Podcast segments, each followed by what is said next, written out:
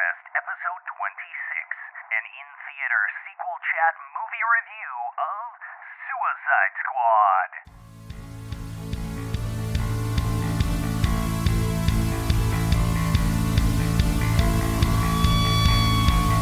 Warning Sequel Chat is a movie lovers podcast featuring discussions of the latest cinematic sequels. In theaters now. These weekend of release reviews are spoiler filled and highly flammable, so please use caution when listening. You have been warned. Sequel Questers, welcome back to this edition of a sequel chat. We are covering this week the latest DC installment, Suicide Squad. No reaction. no reaction from the peanut don't, I don't want to give away my review yet. That's not fair. I don't know. We got we got to we got to keep it cool, keep it chill. or did you? I'm not going to let you play with my toys. We've got Jeremy here. We've got Adam, Hello, I'm Adam. and we also have Colton. Hi, I missed you guys. Oh, don't be shy. All right, let's just jump into it. What was your mindsets going into this? So yeah, going in, what what was the thought? Now I I was a little uh, confused by the the original trailer that they released. Like they threw it out there as something that was like super serious. This is a hardcore villains, and they're and they're they're dangerous, psychotic people. And it just it was such a you know it had like that song. You know I. I told a joke, the Bee Gees song. Yeah. I, I told a joke, started the world crying or whatever, laughing, and then so it was just strange. It was so like you know dissonant and, and odd. And then the next two trailers, they're like spruce it up. It's like, oh, it's fun. It's wild colors. Okay, it's you want to know why? Yeah. I, I've got a little little digging into this.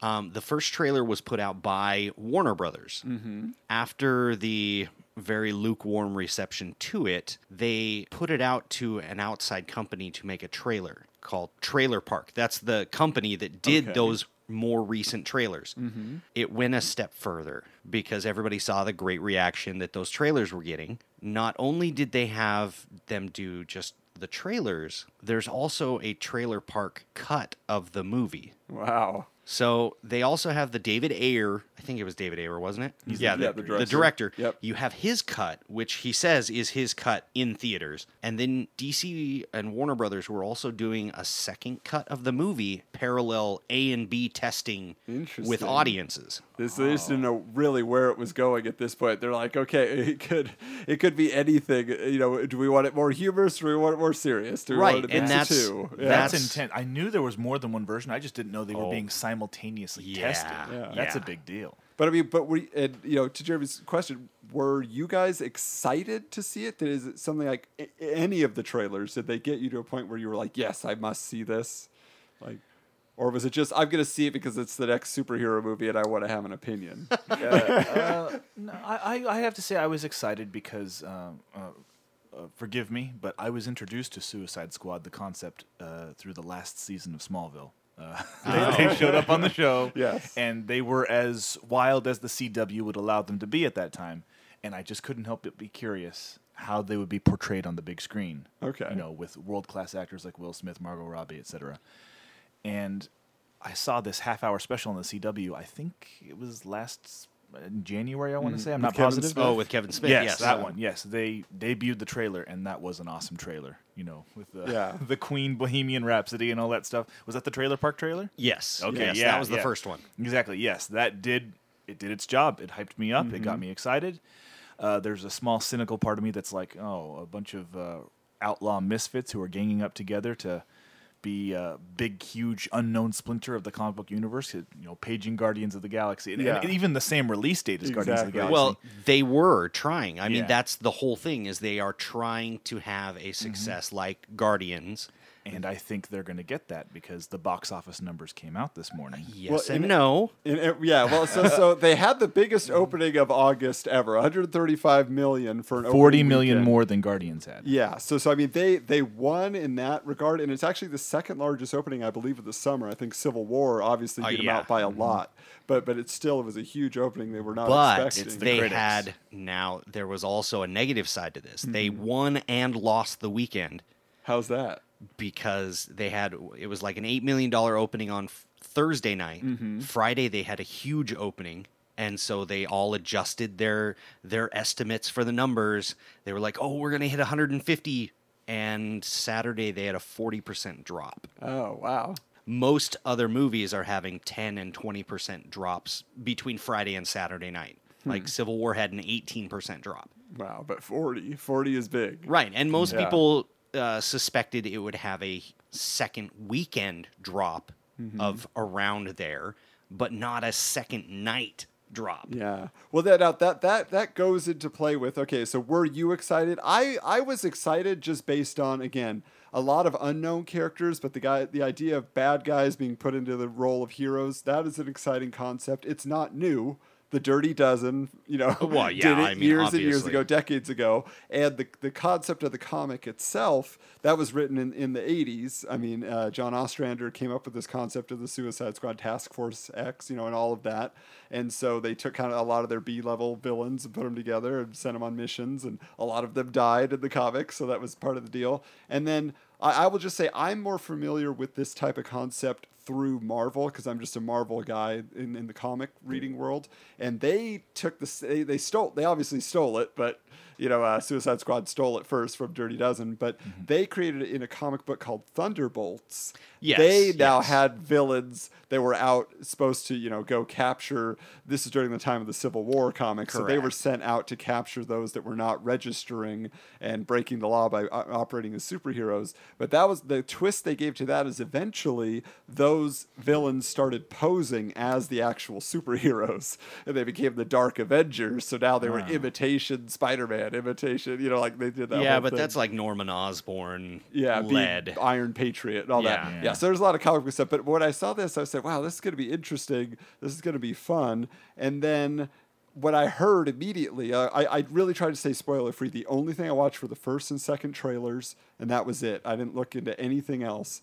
And then I just started hearing this buzz around. Oh, critics hate this movie. It's not doing well. I was like, really? I, I don't know what to think. And I saw it on Thursday night, six o'clock show. I just I had to get in there. It was my niece's uh, 17th birthday. That's what she wanted to do. I got her a, a real creepy uh, Joker shirt, got her a poster with all like the multicolored like logo faces, Yeah, you know, and all this stuff. And uh, and sh I will just say, here's the teenagers review. She loved it. She thought it was awesome, and she's like, from the opening song, which was, uh, you know, uh, "House of the Rising Sun." She's like, that's that's actually my ringtone. It's my favorite song ever. I knew it was meant for me on my birthday, so she was psyched. But uh, but yeah, but I the hearing the bad reviews is what surprised me. I was like, really, so quickly, like people are are down on it. Yeah, and they've come out and said very blatantly, we didn't make this for critics. We made this for the fans. Mm-hmm. And so the fan reaction is on, more on the positive side Yeah. than on the negative. Now, uh, I, I saw it Thursday, so I saw it preview night technically, but Colton actually got to see it before any of us. And tell us a little bit about your experience, Colton. Uh, yeah, I don't mean to brag. I got invited to an early press screening uh, last Monday night. Uh, lots of energy there. They Did hired- anybody show up at it? Uh, nobody famous. Okay, that's what you mean, okay. But lots of really uh, professional cosplayers who, I mean, they got all the details down. Yeah. There were several Harley Quinns that looked just like Margot Robbie and several Jokers that looked just like Jared Leto. I mean, they really pulled it off. They were, you know, posing for pictures and stuff and Mm-hmm. Uh, lots of high energy in the atmosphere. Yeah, we didn't even have to sit through any previews or commercials or anything. You just went straight to Just the movie. jumped right in. Okay. Mm-hmm. So, but that's good to hear that there was kind of a buzz and an excitement because at mine too, I saw Mm-hmm. an IMAX 3D screening, and it, and there was again there was a Harley Quinn there. She was totally decked out head to toe, just added to the atmosphere. Made it, and lots of T-shirts. You And, know, and something of- else that impressed me, there was a lady who she looked like she was about in her 60s. She was there by herself, and we, I was just surprised. It, it was it was drawing out all kinds of Getting demographics. everybody, And, and. I actually spoke with her, and she's just like, "I came because I wanted to see Batman. Batman. I heard he's going to be in this movie. I came here for Batman." I'm just like, that is so cool. Uh, Jeremy, what was your theater experience with this one? Well, I ended up in the second row from the screen. Uh, You and were we in went, the movie. We went late. How's your neck? Late Friday night. Oh, my neck is fine. Okay, but uh, but how about how was your audience? Because you said it was second from the front, so it was full, obviously. Yeah, it was But- definitely full. I don't really remember any real fan reaction. Hmm. I mean, I, I was so absorbed with what's going on that all the sound and everything that I wasn't paying attention to anything going on behind me. Really. Okay. All right. Well, I mean, I I don't know. I, I feel like the people that were there were probably there because they were excited. I feel like there are very few people that were there just to be curious. Like, oh, I might stop in to see this Suicide Squad movie. I feel like, especially on an opening weekend, they must have had some investment in it. Um, so I, I guess let's just get right into it because this film itself is very fast moving and it, it just mm-hmm. like colton said with his experience they just start the movie. The movie literally starts. You're not like waiting for anything. Right, and it's mm-hmm. it's jumping across timeline, Yeah. just flashbacks and current day and just Speaking of which, spoiler alert for anybody who's listening to this and has not seen the film, we're going to be going really in, in depth here. So we just should say that up top in case you're not used to the sequel chat format. I mean, the Flash was in it, so we will be flashing back and forth into spoiler territory. Eh? Eh? Ah, I see what you did there. So, uh, I so what I what I was gonna say when you're talking about like all the, the back and forth, the flashbacks, that is one of the things I really appreciate about this film is almost every character got a flashback story. Like you really got to know a little bit about their origin, and they gave it to you. Now, primarily, it is a Will Smith, Deadshot, Margot Robbie, Harley Quinn film. Those are like the A and B stories that are going on. Yes. Uh, then a C story with Rick Flag and Chantress, which we'll get to. But Yeah. uh, but like that that I think that was one of my one of my favorite moments was the Deadshot flashback because that's where you get your Batman cameo, right? Oh, of course, yeah. So so uh, just so you know, One uh, of them. Yeah. Yeah. So so obviously the premise of this is they're all prisoners, right? They're all super villains or just really bad villains, uh, psychotic villains that are put into the special uh, prison in Louisiana, Bell Rev. Belle Rive, and In uh, Smallville, they called it Belle Reeve. I don't, I, I don't know why, but different. Well, it's. Louisiana, so there's Yeah. a little bit of French influence there.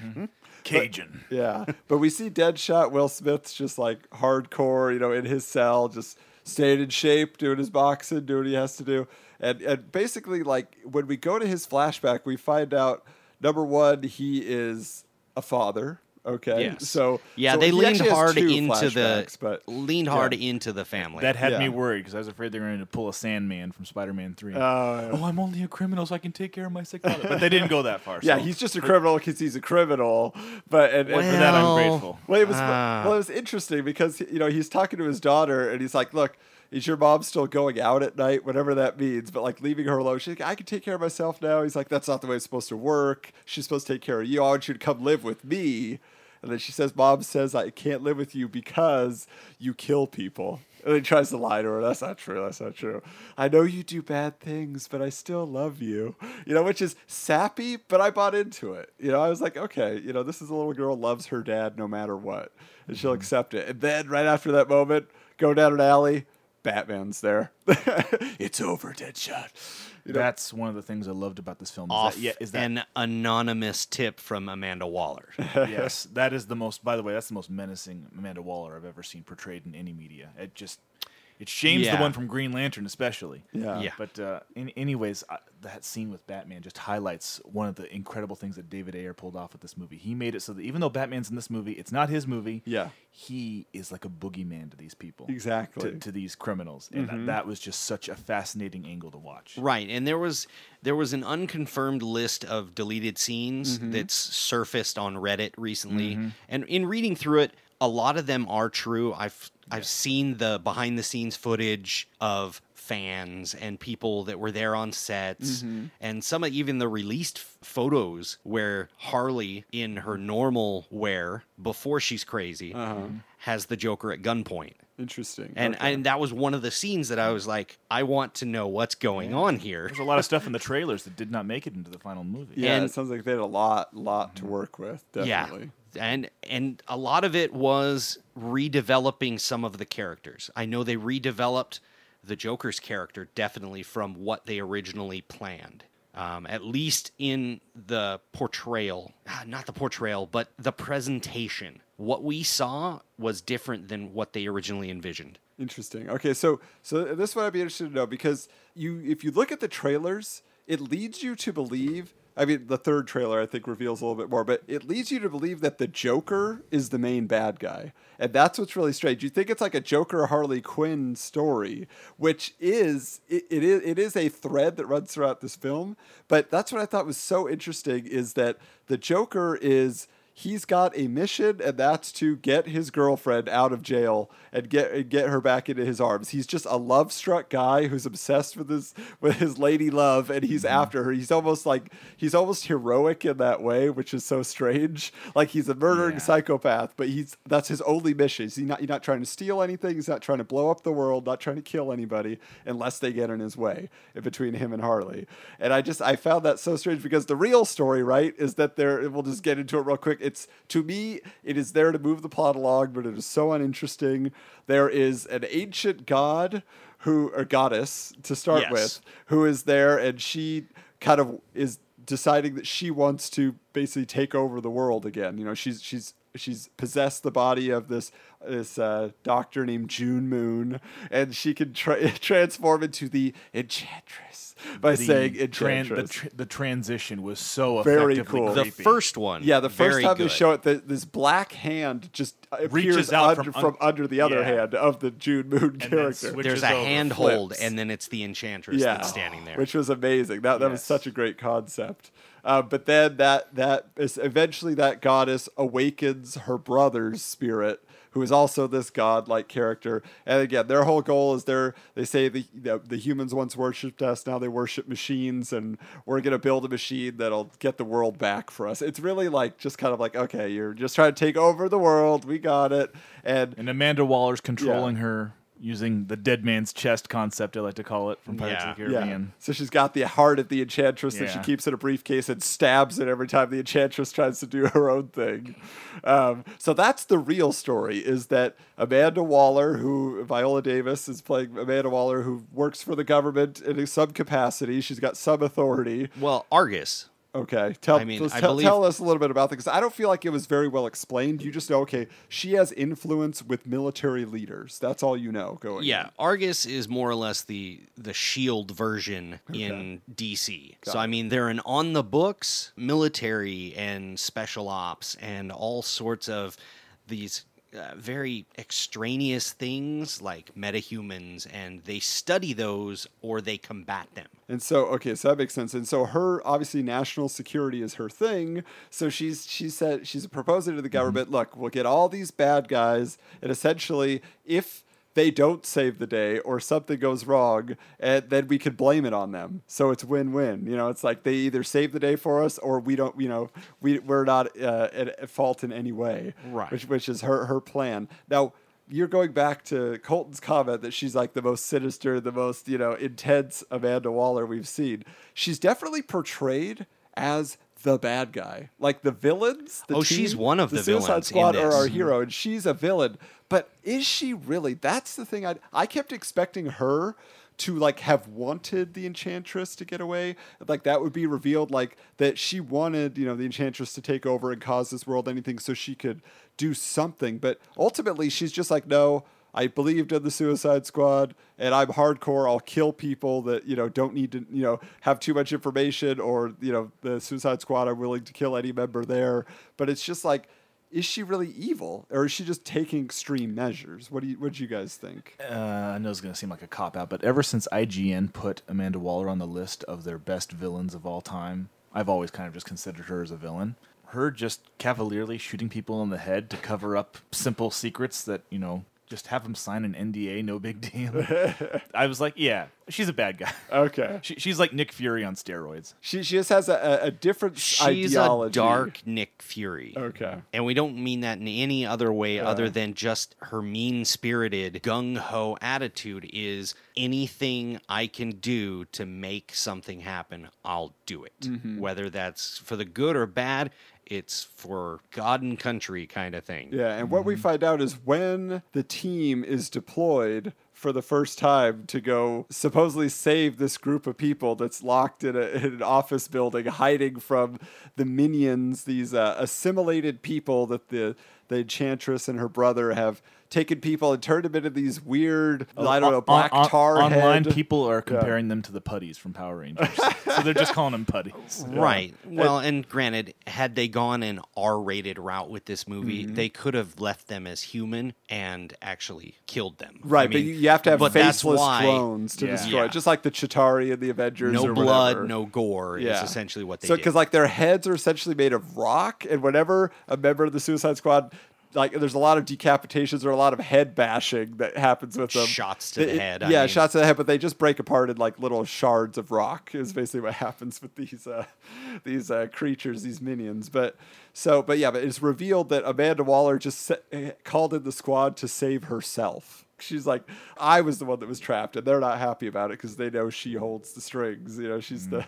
she's the puppet master and all this. But let's break down the squad here because that's basically the story. You know, Suicide Squad's assembled. They got to stop the evil, world-ending bad guys as per usual. But that's not what we're in this for. We're in it for the characters and watching them behave badly and essentially yeah, be rebellious mainly mainly cool. for the fact that DC hasn't been very good or faithful to classic characters. So Mm-hmm. it was going to be interesting what they did with some of the more outlier characters. Well, and again, and fan favorites, Yeah, obviously. but very smart on their part because most people did not have an opinion. I, I think there's one person on this team that anybody cares about, and that's Harley Quinn. But everybody else, like, it's kind of like, yes, you might have seen them in the DC animated shows or whatever. You know, Deadshot's had lots of appearances, but is anybody's favorite villain or favorite character? Probably. well, I mean, not. you've had no like definitive Deadshot. exactly. Arrow did, Mm-hmm. but then they had to kill him off because Will Smith is Deadshot, or Deadshot is Will Smith in Deadshot clothing. Well, let's talk about it. So, what did, what did you think about Will Smith in this movie? How did you feel about his performance? I couldn't help but notice that uh, his classic mask was worn very, very seldom, so Will Smith could make sure his mug got plenty of screen time. It's always the case, right? Yeah. I was worried when they first announced his casting because Will Smith. Uh, don't get me wrong. it's been gre- rocky lately. Yeah. He's, he's had a he's a great world class actor, but there have been stories about salary demands, other special considerations that he wants. He lost out on the part in Django Unchained because he thought that Christoph Waltz was given too much to do that should have been have Django be allowed to do. You know what I mean?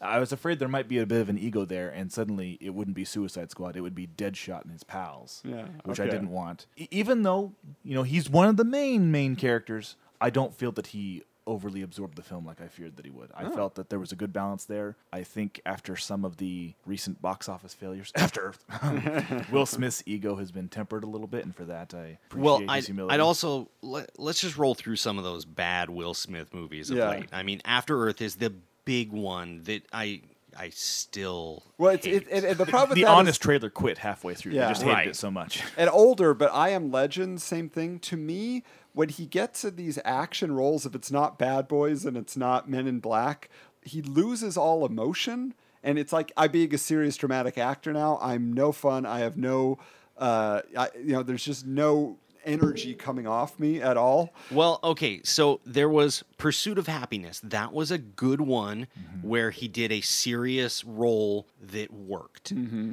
Everything else is very shaky. It's up and down, and then you have like Hancock was a very superhero movie. Mm-hmm. Yeah. The first half was perfect. The second half I felt just fell apart. Well, I don't know. I watched it again last night, actually. I actually watched it recently too. And I was just like, "Eh, this doesn't work at all. But but it's just like, but that's what I thought was so interesting is Will Smith in Hancock is basically like a precursor to Will Smith as Deadshot, but he just does it so much better here. It's kind of like the you know the, Mm-hmm. Well, the hard experience. Yeah, that's got to be it. And essentially, what I've seen with Will Smith is in roles where he can be Will Smith, he excels. The box office loves him, and they're successful movies. But when he tries to play a role that's not Will Smith, like After Earth, um, Very That's- funny. that's What's his real nobody. name, guys? Yeah, go on. yeah, yeah, no, it doesn't work. Yeah. because we go to see Will Smith. We grew up with Will Smith. Like Yeah. Fresh Prince was Will Smith. That wasn't that wasn't a character. That was Will Smith. So I mean, this fit in the evolution of the Will Smith verse of characters, really. Yeah, and let's be honest. I mean, he does get a, a screen time wise. He gets the most screen time. He gets the best lines. So he did win in that way. But I think he deserves it in this because I really feel like he is he is giving it to this role where you're you're totally engaged with him and you can tell he's into it. And you know, the thing I learned that I did not know why he didn't come back for Independence Day resurgence is because he chose to do Suicide Squad instead. And obviously, he made the right choice. Like he was, and he's excited about it. You Well, that depends. He- through. he's on the record saying he wanted an enormous salary. He wanted a role for Jaden. Uh-huh. He wanted all these perks, and the it's been 20 years. 20th Century Fox wasn't sure this was going to be that big of a hit to offset that cost. so Sure. Okay. That's why they let him. So go. there's that. well, too. I mean, granted, had he done that, had that movie been done a couple years ago that would have allowed him to do both, it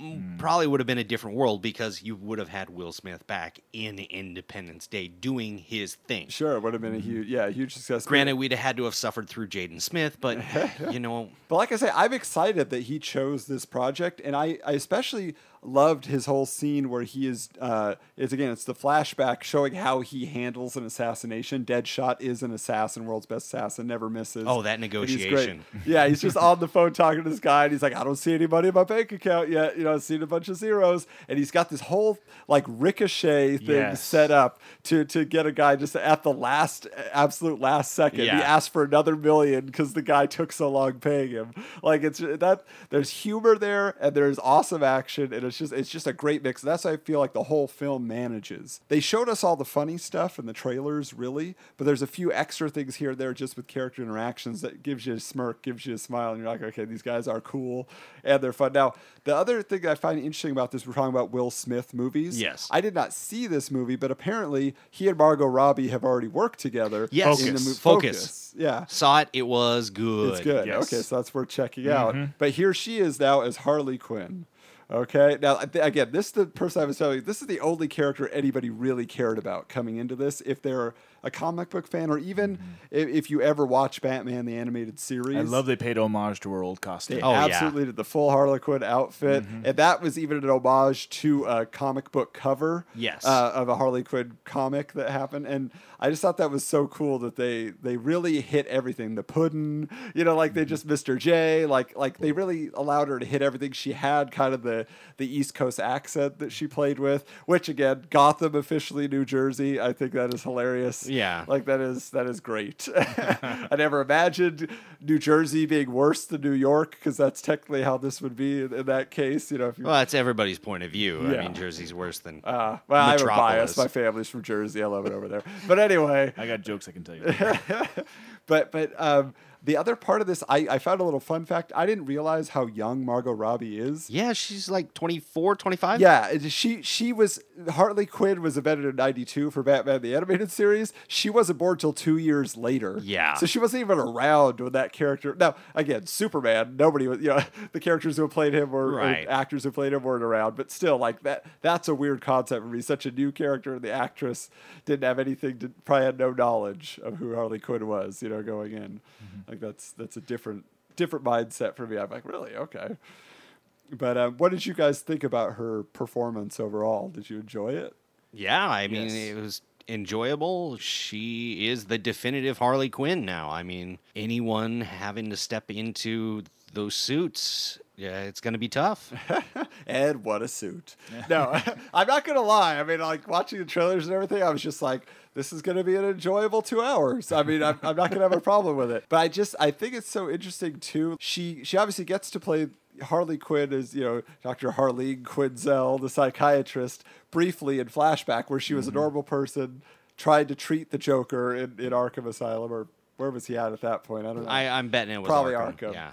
But the the the one thing I didn't understand, maybe you guys can explain this to me in the flashback. This is part. This is a flashback that was in the trailer, basically, where the Joker has got his shock treatment. You know, uh, whatever you're gonna call him. I had no idea he was talking to her. Yeah, exactly. I, th- I thought he was just torturing Well, I had somebody. I had some indication, depending on the trailer, that Yeah. how it was cut. Some of it kind of seemed like it was going to be Harley in the chair, but Yeah, th- that's It never that- crossed my mind That's what was gotta say. strange to me is they show her falling in love with him through their sessions. So she, she, he, you know, the Joker again. He's kind of a, a psychotic Don Juan in this case. He just he hypnotizes her. He gets her in in his clutches. But when he his gang comes and breaks him out, he straps her down and is gonna zap her and basically make her insane. But I and she's like, "What are you gonna do? You're gonna kill me?" And like it was strange to me because I thought she's supposed to be like under his spell, quote. You know, like I, I didn't understand why now she's defiant when he's gonna torture her. She'd do only been ninety percent. She hadn't gone the whole hundred. I yet. guess The electrodes okay. were supposed to be that last little dose to make essentially her his forever. breaking her mm-hmm. is essentially what he was trying to do. Okay, so and, and then we see like their whole life together is the king and queen, right? And then mm-hmm. they're he's got the Joker's got his his nightclub that everybody comes to, and he sets people up to die by sicking Harley on them, and they reject whoever Well, this drug it dealer wasn't is or whatever. essentially that. It was he disgraced his girl, so he was going to take retaliation. Really, Okay, yeah. So it was it was to colorful prove his his passion for her. Yeah, You don't disrespect the queen. yeah. That's essentially what it was. Now, what I found it, the, the other thing I found interesting about Harley is throughout this film, like in the flashback when Batman catches Joker and Harley and makes him go into the harbor, and he goes to, in to save her. You know, Joker ditches her, by the way. So let's just Yeah, say he that. disappeared real quick. But she's like hanging out of the windshield. Do you think she's dead, and then she like gets up with a knife and tries to. And shank Batman, wastes no time clocking. Just. Punch one her right in punch. face. I remember that got a huge audience reaction. Oh, They yeah. just like oh. and then later, uh, you know, we think that she's been shot. You know, Amanda Waller forces Deadshot to shoot her, and she plays dead again. And then she's just back, and she's like doing her thing. So it seems to be her deal. But what I was trying to figure out is, what do you guys feel about her being on the team? Because she's a psycho, Mm-hmm. but. And she's dangerous to like a normal person. Yes. she has no superpowers, That's- and she's not super strong. So why did they? That is a huge reticence I had leading up to Yeah. this movie. I'm like, how are they going to explain having her technically, even though she's crazy, even she's a normal human being, Yeah. why would she be on this special elite squad? And they kind of won me over when those police go, went to her cell and she used all her acrobatics to just take them on like Yeah. crazy. Yeah, the former gymnast. Yeah. I mean, that you can stretch it enough Yeah. to Yeah. be she can do things a normal person can't. Yeah, and she's also a seductress, absolutely. Like Yes. she uses that that crazy, you know, you don't know what's well, going even where she's really coming even from. there in the end with Enchantress, she plays the mind game. Yeah. and even throughout you're also you see a lot of the crazy psycho Mm-hmm. harley quinn but there are brief moments like she pulls the gun and holds it on deadshot and even he's like i don't know what's going to happen here and he's the marksman Yeah. and then she drops a line a textbook psychopath and then it's like oh yeah she's a psychiatrist Mm-hmm. Right. so i mean there's there's little nuggets of knowledge and Yeah. manipulation that's in there which is where she would come in handy And ultimately, she becomes kind of a co-leader of the team. It's definitely Deadshot and Harley are the ones that keeping everybody going. And like, there's a point Yeah, at which they all rebel. They go to a bar together. They're talking, and then they get called back to action. And Harley's like, "I'll go," and like she just tells the rest of them, "What else are you gonna do? Stay here? Like, Right. you know, you got something better to do? You know?" So it's just like, just like using being logical, being voice of reason, right? So, but yeah, and I think we'll we'll come back to her. I mean, do we want to cover the Joker right now, or do we want to save him for the end? Because I think that's kind of a oh no let's do it Okay. Yeah. So Jared Leto as the Joker. Where did you guys fall on his uh, performance? Considering how high he was in the building, I was surprised how little of him we got. I gotta say. but how impactful was he in his in his few moments? How did you feel? Uh oh. No, no. uh, Hear, hear, hear me out. Hear me out. He definitely drove home. I'm the crazy clown prince of crime. He he pulled that off in spades. He definitely had me feeling chills I haven't felt in a long time about the character. What bothered me was, and this what you mentioned before on Reddit really confirms my worries about this. One of the things I always loved about the Joker Harley relationship is it's not a loving relationship. It's very abusive. It is, He, and he doesn't love her. He covets her. and that's But that's what was cut. A lot of it. Yes. Okay. They made their relationship way more loving in the film than it was originally. It was way more Oh. abusive previously.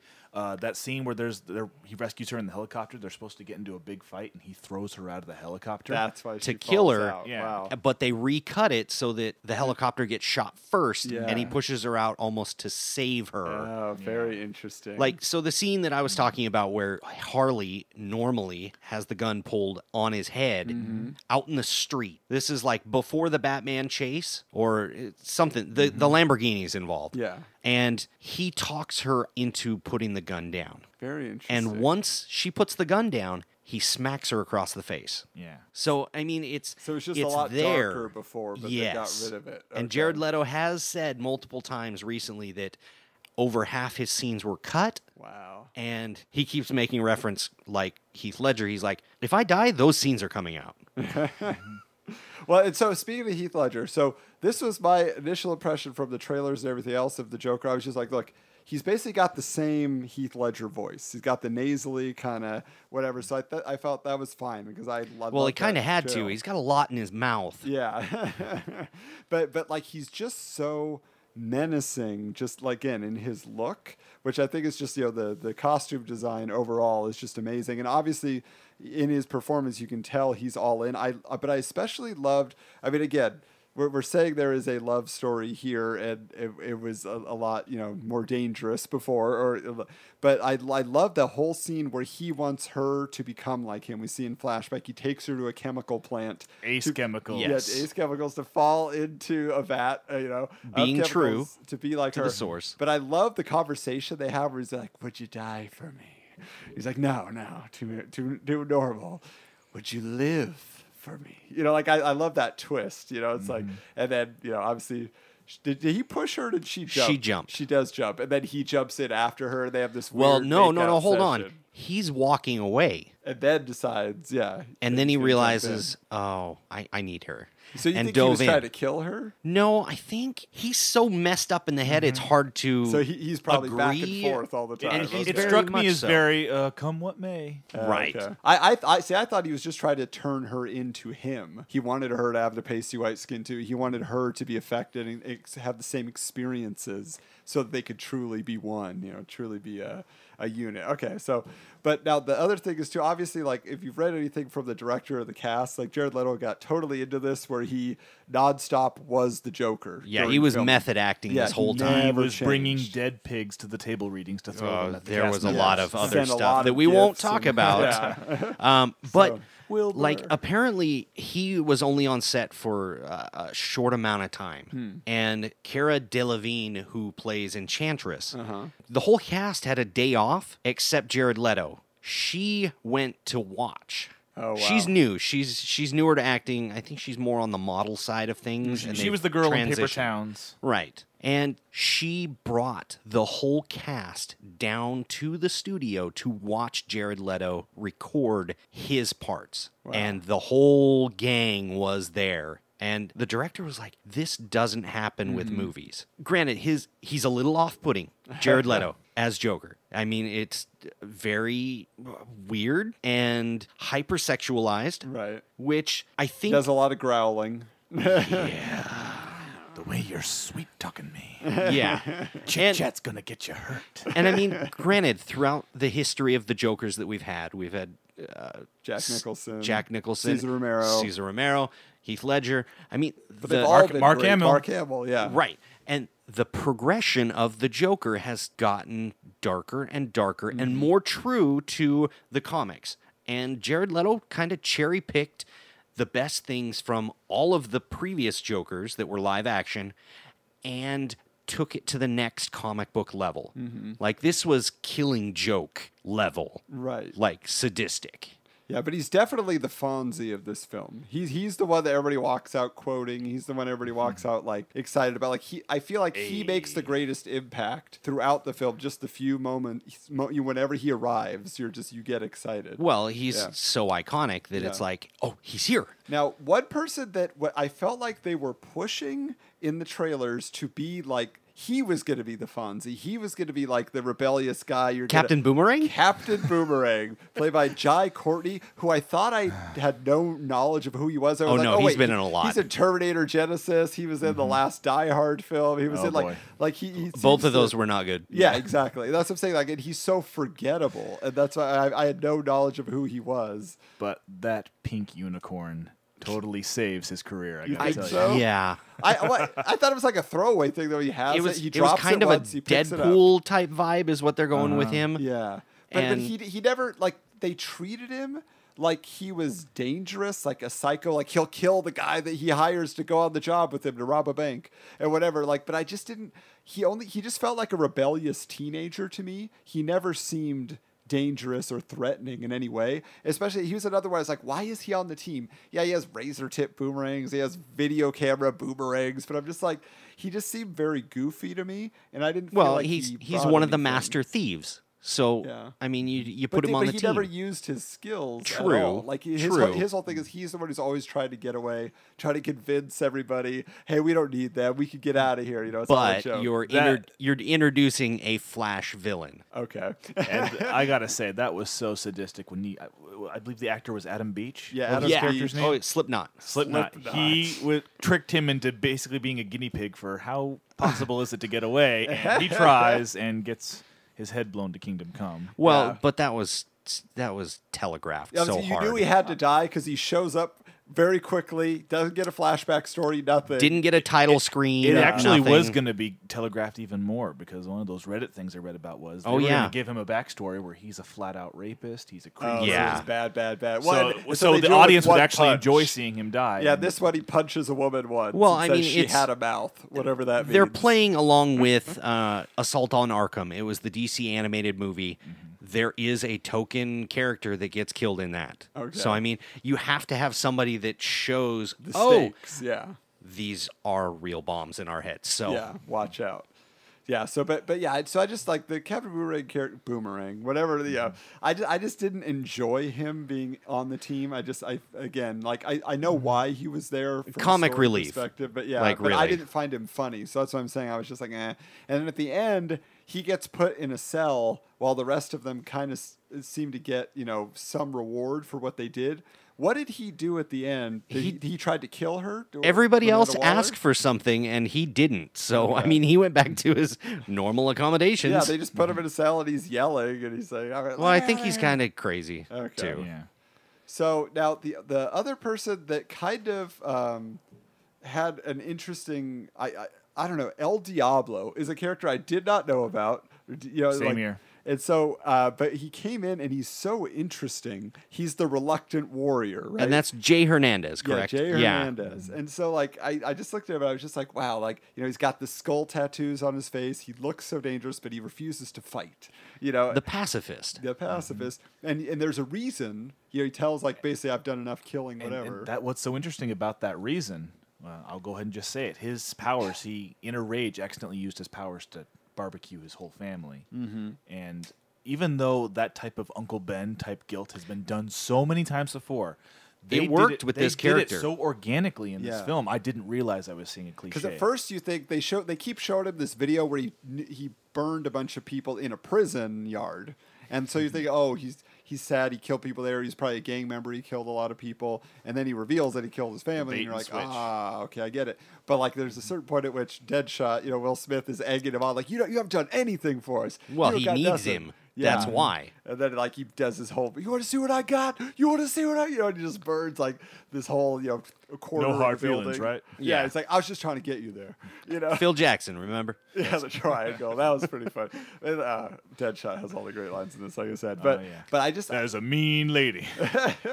but like for me, like he was so interesting. I I felt like the the reveal of his family dying was a little forced, but his moment for me was at the end, the big showdown. There's the goddess's brother, who's like this kind of big monster looking guy. He kind of glows from within, and uh, so everybody's kind of failing against him. El Diablo's got to take his final He's form. got to do his moment, and he's a, he's a demon. He's like an Aztec fire demon Yeah. underneath him his skin, and I was like, what? It's like like oh, like you know some ancient ghost rider basically. Yeah. and that was so cool. So he's just like these two monsters, and in a way, I don't think we've seen the last of him. I yeah maybe he'll be back. We'll see. Uh, big buzz I've been hearing lately is don't be surprised if El Diablo ends up being your favorite character, and I can't argue against that sentiment. So He, Yeah. he he was pretty fantastic. He had the most to work with. I felt like in terms of like pathos and all this stuff that Mm-hmm. he's going to be dealing with, and then you know he's your your you know your uh, your secret weapon, right? He's the guy who's hiding. Um, but the other secret weapon that I thought was really interesting is Katana, and she comes in as a as a backup for the Rick Flag character, who we'll get to in a minute. Who's like the guy? He's kind of like middle management. He's the one who's put in charge of keeping the team, you know, on task and everything. But he calls it Katana basically to be his bodyguard. Yes. So if they try to kill him, she'll Mm-hmm. be there. And I, I absolutely, she is my favorite, like just character design costume. That mask is so cool. I love her jacket. Yes, Just had like- a lot of cosplayers show up at the screening. really as as Katana. Katana, Yes. Okay. Arrow did it did her really well, and they they did really well with her here too. Granted, this is her first acting gig, Uh huh. so a lot of her like putting the sword in the scabbard Yeah. and taking it out is very forced, very cliche. Uh huh. That was the only thing that took me out of her character. Okay, because I, ju- I I've just felt like that was her. She's like you know a very formal warrior type thing, you know. So I just thought that's what it was supposed to be. But like the idea that I feel like there's a whole solo movie for her somewhere. Like she's got a Yeah. sword that collects the souls of the person you know she kills. And her husband was killed by it, so she talks to it yeah, like, because then- his soul is in it. I mean, there's just there's a lot going on there, and but but what I love about her in this movie is she really is just mysterious. She says like mm-hmm. one or two lines, and that's it. You know, like and she's just there, and she's just looking ominous, and look, you know, like she could take you out at any moment. So like I I think like that the mystery of it is very fun to have her in there, and then the other person you know that's kind of there and has so feels like so little to do or so little explained about it but what really more do you need to know Killer Croc. Killer Croc. so different than what I've expected of him over the years Mm-hmm. from the Arkham games, from the animated series. They gave him a little more soul, which I thought, as a general concept, I thought that would drag down the Mm-hmm. potency of the character. It actually kind of worked for me. There- Ah, there's- I'm beautiful. well, there's also a rumored backstory on that. okay. in in those deleted scenes he had it, it it explains that he had a gene- this genetic deformity from youth. So he's always been an outsider and people call him ugly. So he's literally trained himself to believe that he's beautiful. And that's why when he pays that off at the bar scene that he says no i'm beautiful but but we don't get the backstory. We don't get the this. Yeah, backstory. so we don't know. He's It, it still got just the laugh there. from the audience. right though. and Yeah. but it's still a good punchline Yeah. But there's what I'm saying, no like, heart that behind tells it you all about him. Eventually, you you see that's where he's coming from. Okay, Yeah. even though you don't. The rest of the movie, he's literally just there, looking menacing and beating up people here and there. But the one thing I thought I didn't understand. Uh, and my niece had to explain it to me.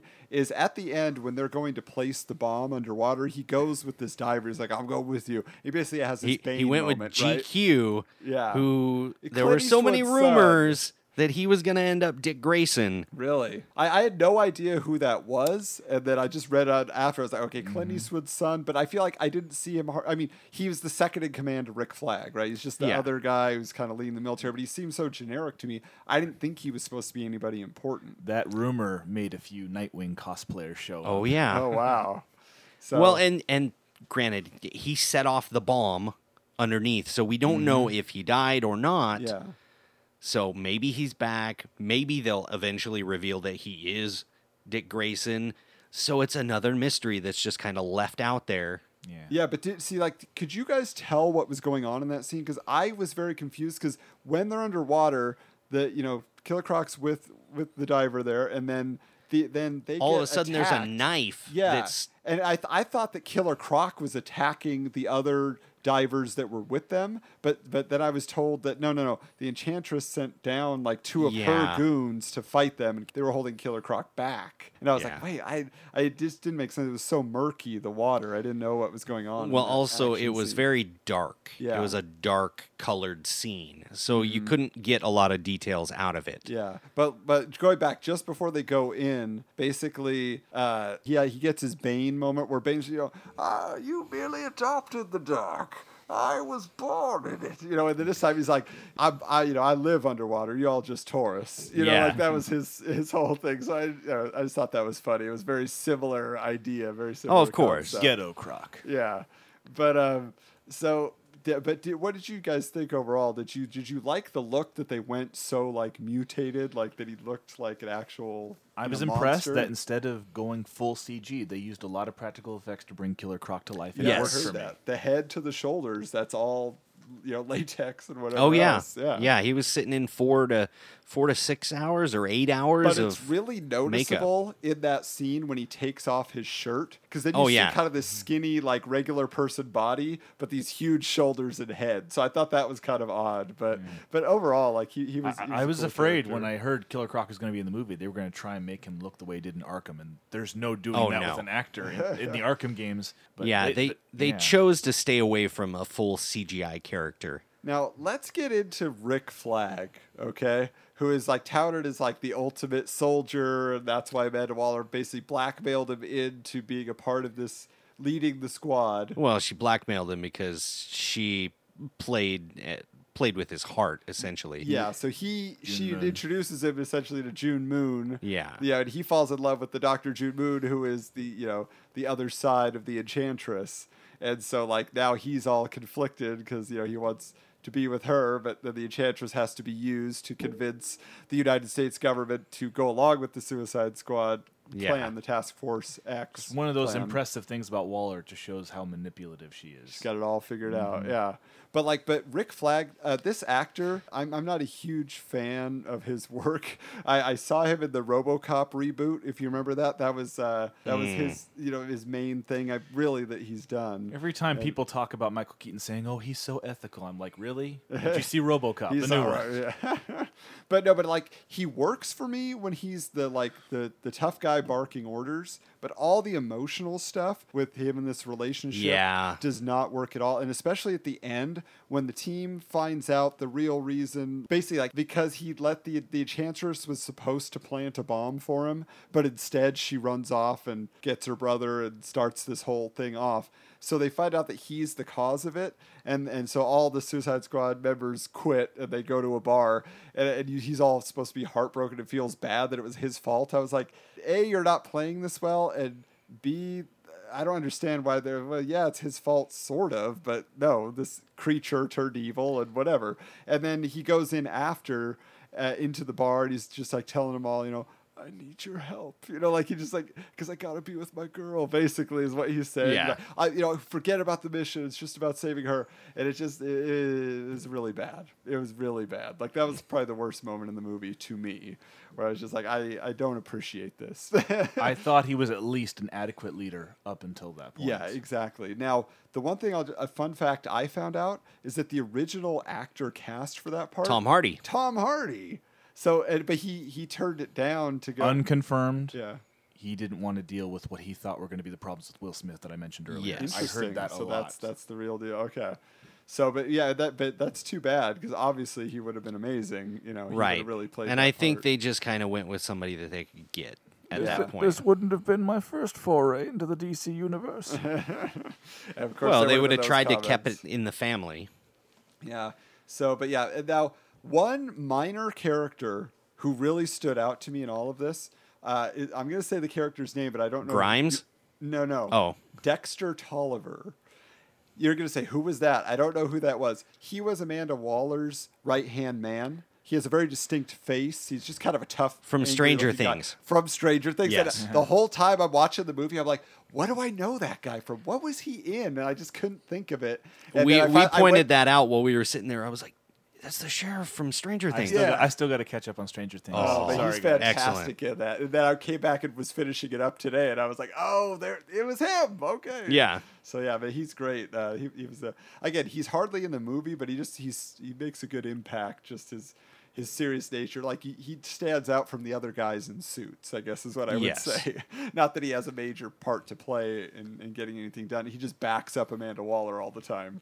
She's like, yeah, what she says, you know, like she's got it all figured out. Don't worry about it. So, um, if we're gonna go around like best scenes, then because you know we kind of Well, are are we gonna cover Enchantress? I guess we can. I mean, I mean, she was the villain, but Yeah. she did some heroic things, sort of. Well, for the guys in the audience, she did a nice little dance for him.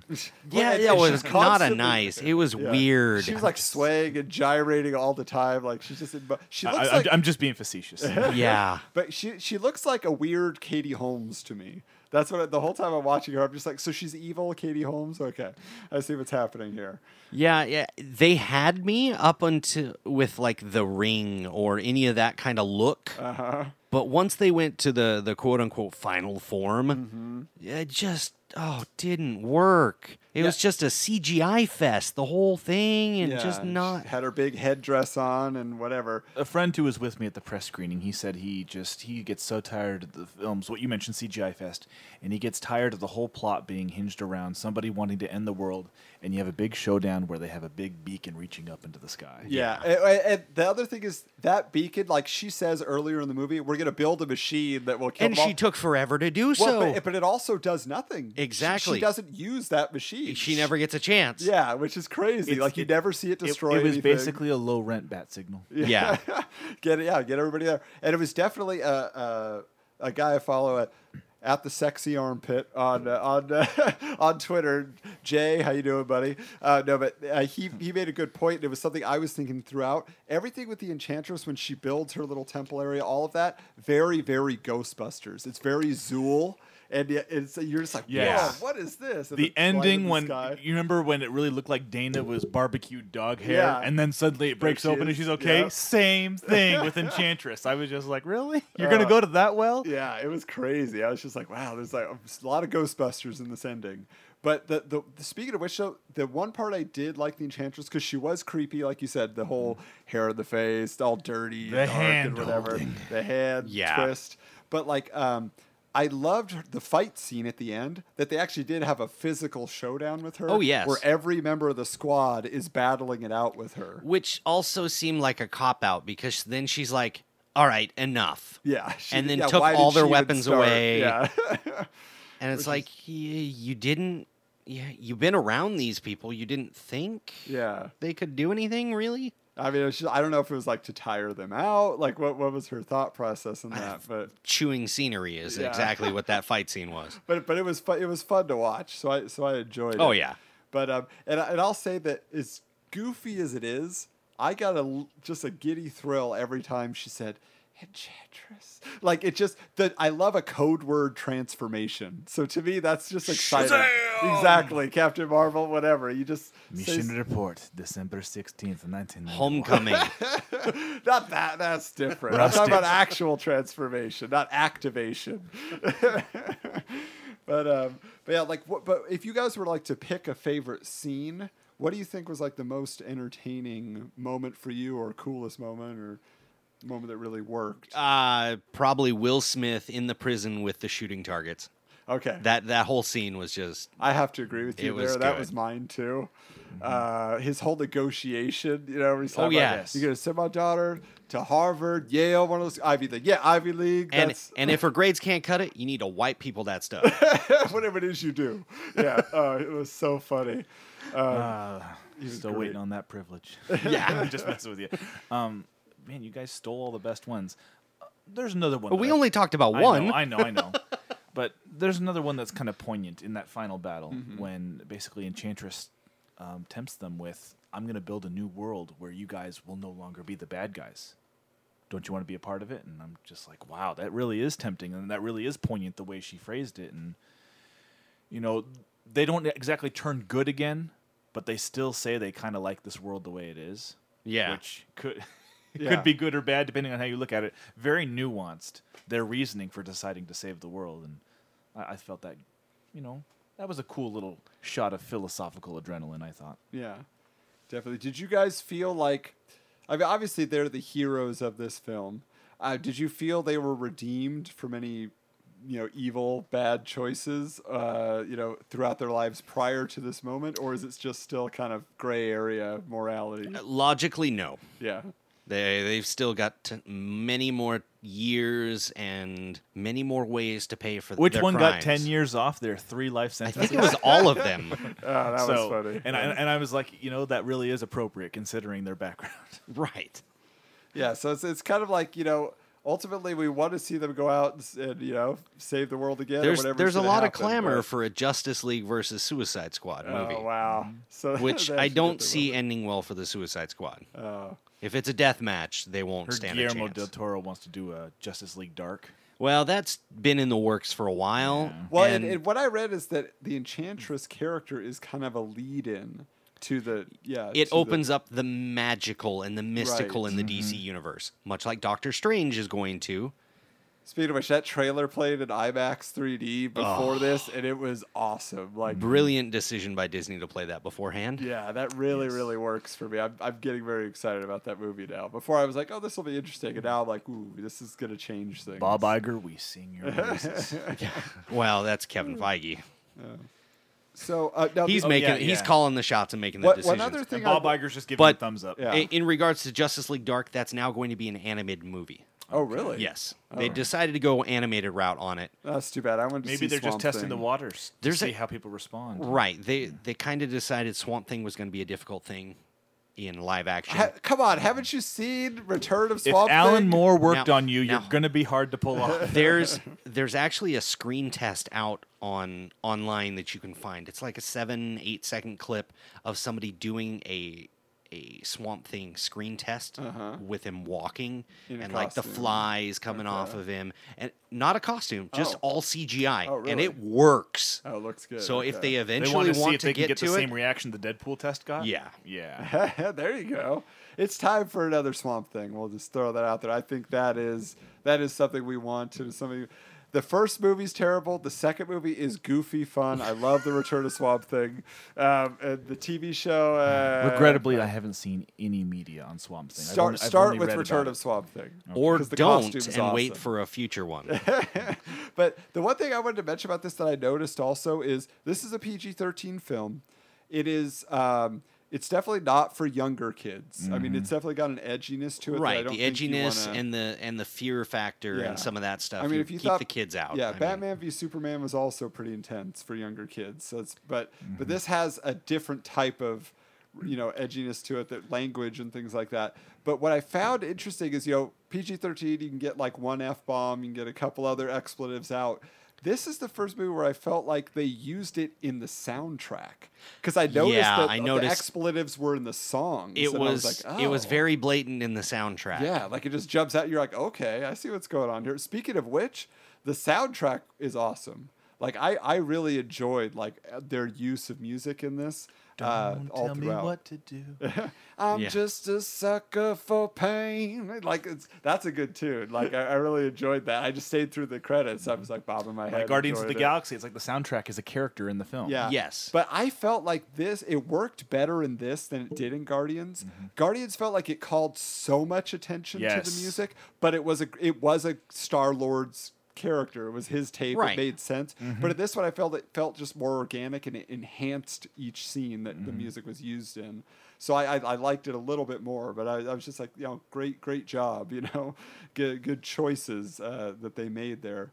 Um, now let's let's now that we're here because we actually didn't really get to it. Let's just talk a little bit more about the DC world building then, because like, how do you feel like this compared to Batman v Superman and giving us a, a larger universe? Ah, this one's better. Yeah, not not Theatrical cut, sloppy. yes. Yeah, Ultimate cut, yes. still okay. So, because that that I the one thing I thought was very cool of this is again it was just so off to the side, but basically they mention okay, Superman's dead. Like they show a quick, quick, you know, a shot of a funeral, and okay, Superman's dead now, and they're talking about what do we do now? What's the next step? The next Superman might not be one of us, type of thing. He might not have been raised with our values, so we have to have a Holding up the shirt contingency saying plan. "Remember." Yeah, exactly. So all that was very cool.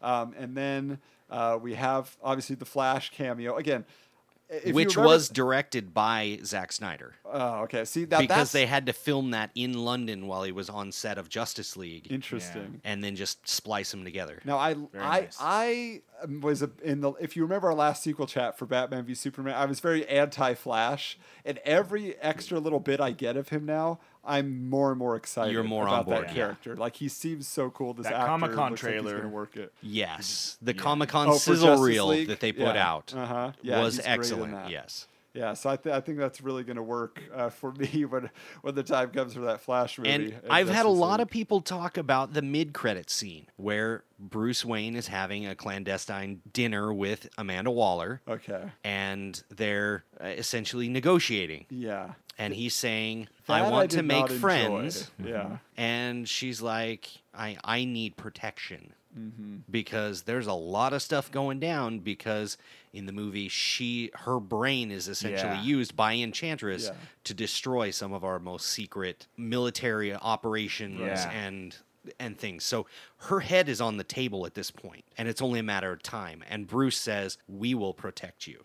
Uh, it felt really forced to me that scene. Like we got to put this in there, but I was just like, it just felt like too much. Like, like do we really need to see this again? Considering that it was a scene that was driven only by dialogue, no costumes, no special effects, Yeah. it really worked. I, Really? I felt a big well, punch it's from it. it's very much like Marvel's Robert Downey Jr. Yeah. cameo with Thunderbolt uh, Ross Thunderbolt and- Ross, yeah. and we're putting together a team. But that Mm-hmm. that's why I didn't like it because I was like, we've seen it before, and it's just it feels obligatory. It feels like you got to put this in here because it's we're building Justice League. I'm sick of Justice League already. That's what happened to me. I've seen the Justice League trailer, and what it is is I've decided I loved Ben Affleck's Batman. I still do. Yes. I do not like his Bruce Wayne. I liked his Batman v Superman Bruce Wayne because it showed how tortured and psycho he is, which Bruce Wayne obviously has to be to be Batman. But now in the Justice League trailer and in his cameos here, Bruce Wayne is too jokey. He's too like, me and Wonder Woman, we're the we're the buddies, and we're gonna put this team together. And oh yeah, he said he said no.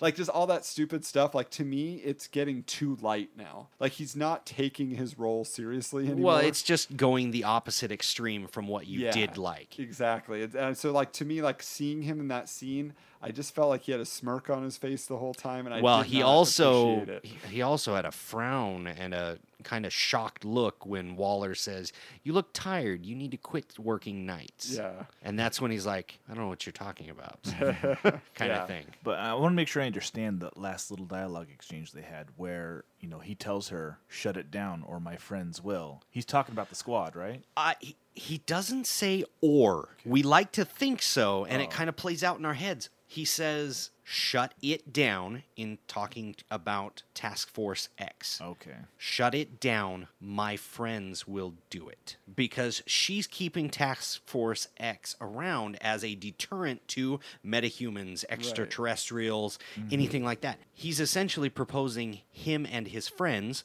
the Justice League, to do what she is trying to use these villains for. There's a lot of layers to what he says when you take it directly like word for word and Oh, okay. the the world they're trying to build. I thought he was threatening her, saying, "You shut it down, or else I'll shut it down for you." He, he's pulling a Superman for Batman v and, Superman. and that's what we kind of what we want our Batman to be. Yeah. Is shut it down or we'll do it. Yeah. But at the same time, he doesn't want to come off as pushy to the Mm-hmm. government. He wants to work hand in hand. Like both of their goals are to protect Earth. I mean, that's Yeah. that's kind of where that's at.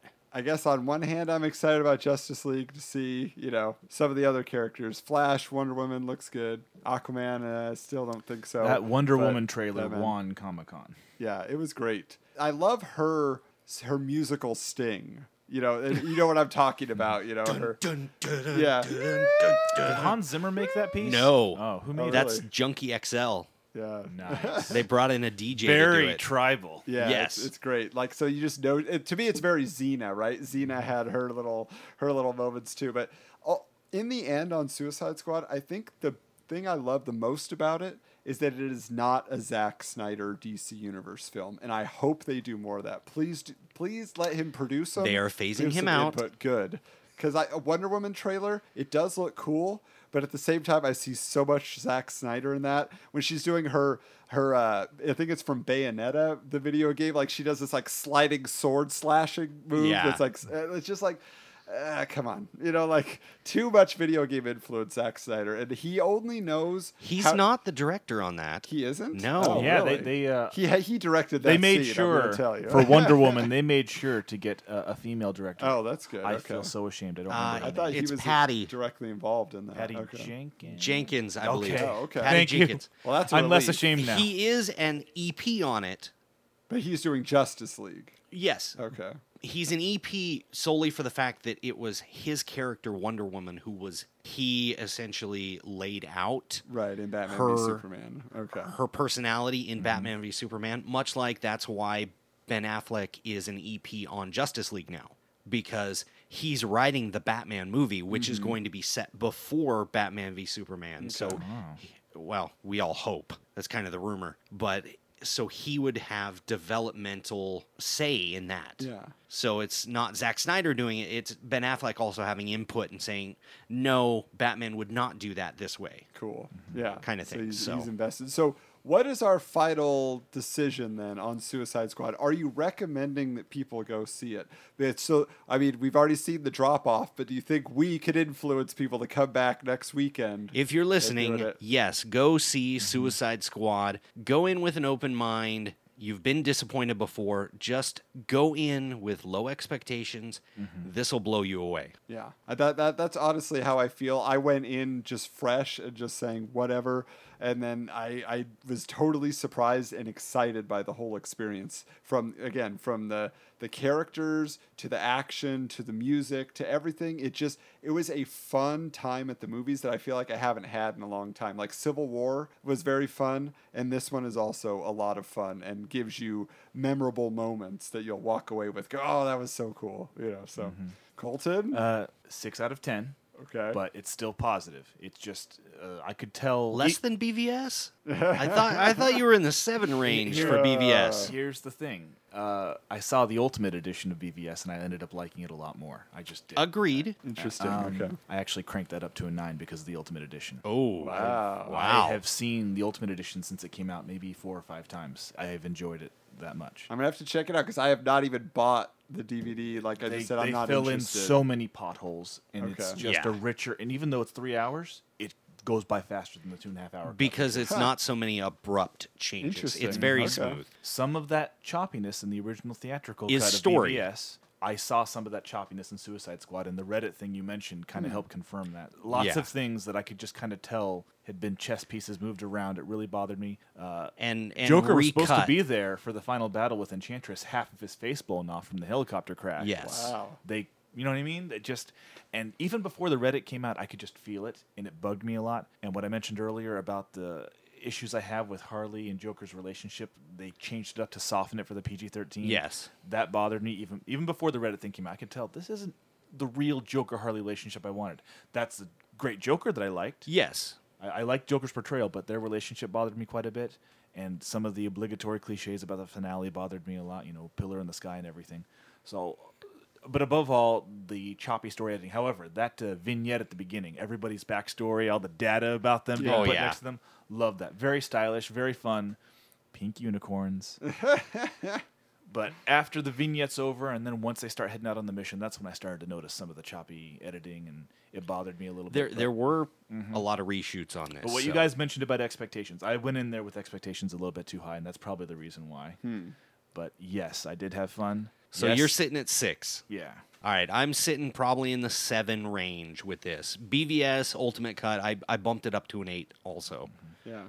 I mean, I, I I'm at an eight for this because it actually made. I, I said when I walked out of the theater, I want to go see that again.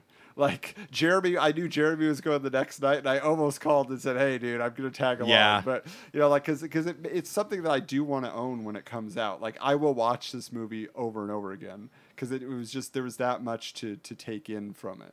So so for me, it's definitely you know it's it's not the best you know superhero film or the best film of the summer necessarily, but it really was so much fun. I can't deny that. I, you know, I would rec. I, and I did. I immediately got on social media. Everybody go see it. Check it out because it's fun. Well, and that's the other thing is, I mean, if we don't support these movies, then we won't get any more of these Yeah. movies. So, I mean, even with the failures, we still have to support them in order to encourage them to make better To ones. take more chances, yeah. To try mm-hmm. again, yeah. And I I agree. This is very much this is the Guardians of the Galaxy of of the DC universe, Mm-hmm.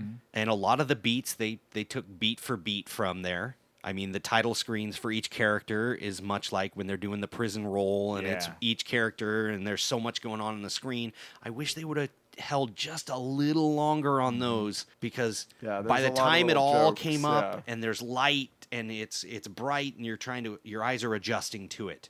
Because it's going from like the dark dinner scene to this like neon bright screen. And I know there's Easter eggs in there. Like I didn't catch all of the line about the pink unicorns. Um, then there was also on Harley's screen, there was something, something Robin in a bright color, and then it's circled and crossed out.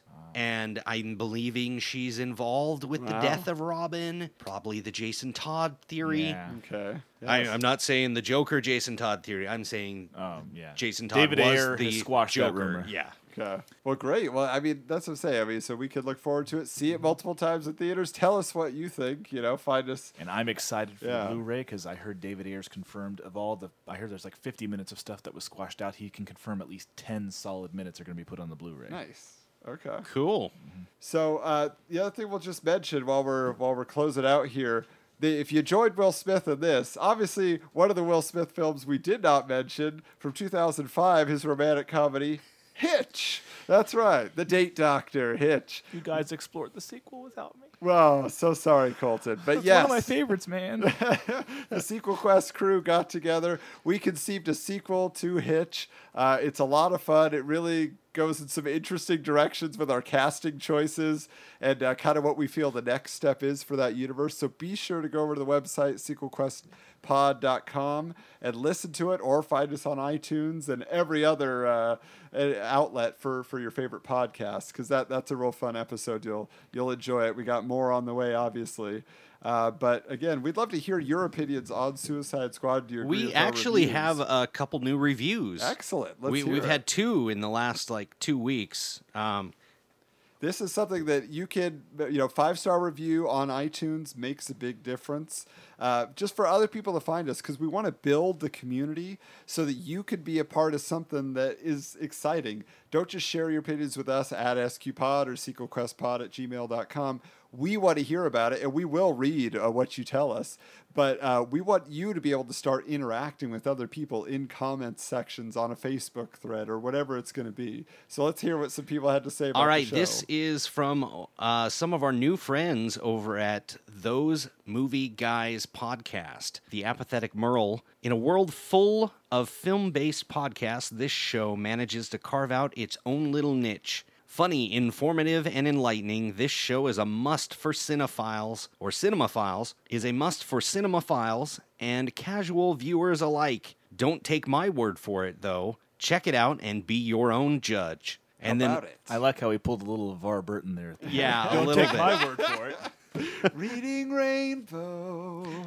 All right. Um, and also we got a another five star from Rod. Great entertainment. I listened to a lot of podcasts at work, heard about this one, and have been greatly enjoying it. And he recently listened to uh, our War of the Worlds episode. Yeah, all right, Rod, you're a stud. Thank you for that. So there are a lot of great shows back in the archives if you haven't like checked about out yet. If you're a comic book movie fan, we covered the the Nolan trilogy of Batman films. We said what could have happened next if Ben Affleck wasn't stepping into the role. Um, I mean, there, there's so many fun things that are in the back of you know classic '80s films. We got Indiana Jones, we got Beetlejuice, we got you know uh, you know some more obscure ones even you know that are on uh, on their way. By the way, if you like cult films, we've got uh, I mean I guess it's a cult film, but The Postman starring Kevin Costner to be out. That have- one's that one's coming up. Yeah, We've Xanadu. got Xanadu. We've got Ace Ventura. I'm Uh, still waiting for you guys to do Weekend at Bernie's 3. all yeah, the good it's, time. it's been on the it's been on the table discussed. Uh, Yeah. We're we're Spoiler alert, he's still dead. yeah, we're we're. Well, I think that that's another movie. Uh, we're 26 episodes in now. Yeah. and I mean, we're safe for work. You can we're work friendly. Yeah, so find us on the website. Click through there. Find us on SoundCloud. Listen to us on your daily commute. Mm-hmm. I mean, there's a lot of ways you can find us. Fun fact, I listened to the Hitch review on the way here. Hey, how about Ah. that? See, take it in as much as you can. By the way, speaking of which, something we've mentioned before, we just to get you uh, keeping an eye on our social media, but we are going to be uh, running a contest. If you want to be a guest host on Sequel Quest, so watch out for that uh, for that announcement because we want you to be able to to participate if you're so inclined. So we'll put it out there. You'll be able to shoot a pitch over to us. Let us know what your preferred film would be to be in on uh, it with us, and maybe we'll choose you and we'll Skype you in or whatever we got to do to to make that happen. So just a little fun way we could keep make you a part of the sequel quest. And it's an audio podcast, so all ugly people are welcome. Oh, we do have video now. Oh, really? We've done a couple video shows. well, uh, uh, so I- find us on YouTube. But uh, you're all should, should- beautiful. Should to I us. rescind that offer? Everybody's beautiful that listens to Sequel Quest. It'll make you. and I'm beautiful. so you can find us all across all the socials. Just search Sequel Quest one word or SQ Pod on Twitter, and we'll be talking to you soon. I mean, we've got more movie reviews coming up. I'm sure we'll be getting some combo review movies coming up. So just yak at you real soon.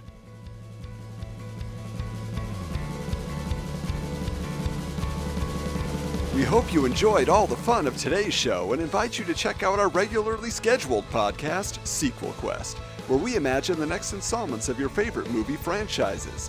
Find Sequel Quest on iTunes, SoundCloud, or at sequelquestpod.com. Now,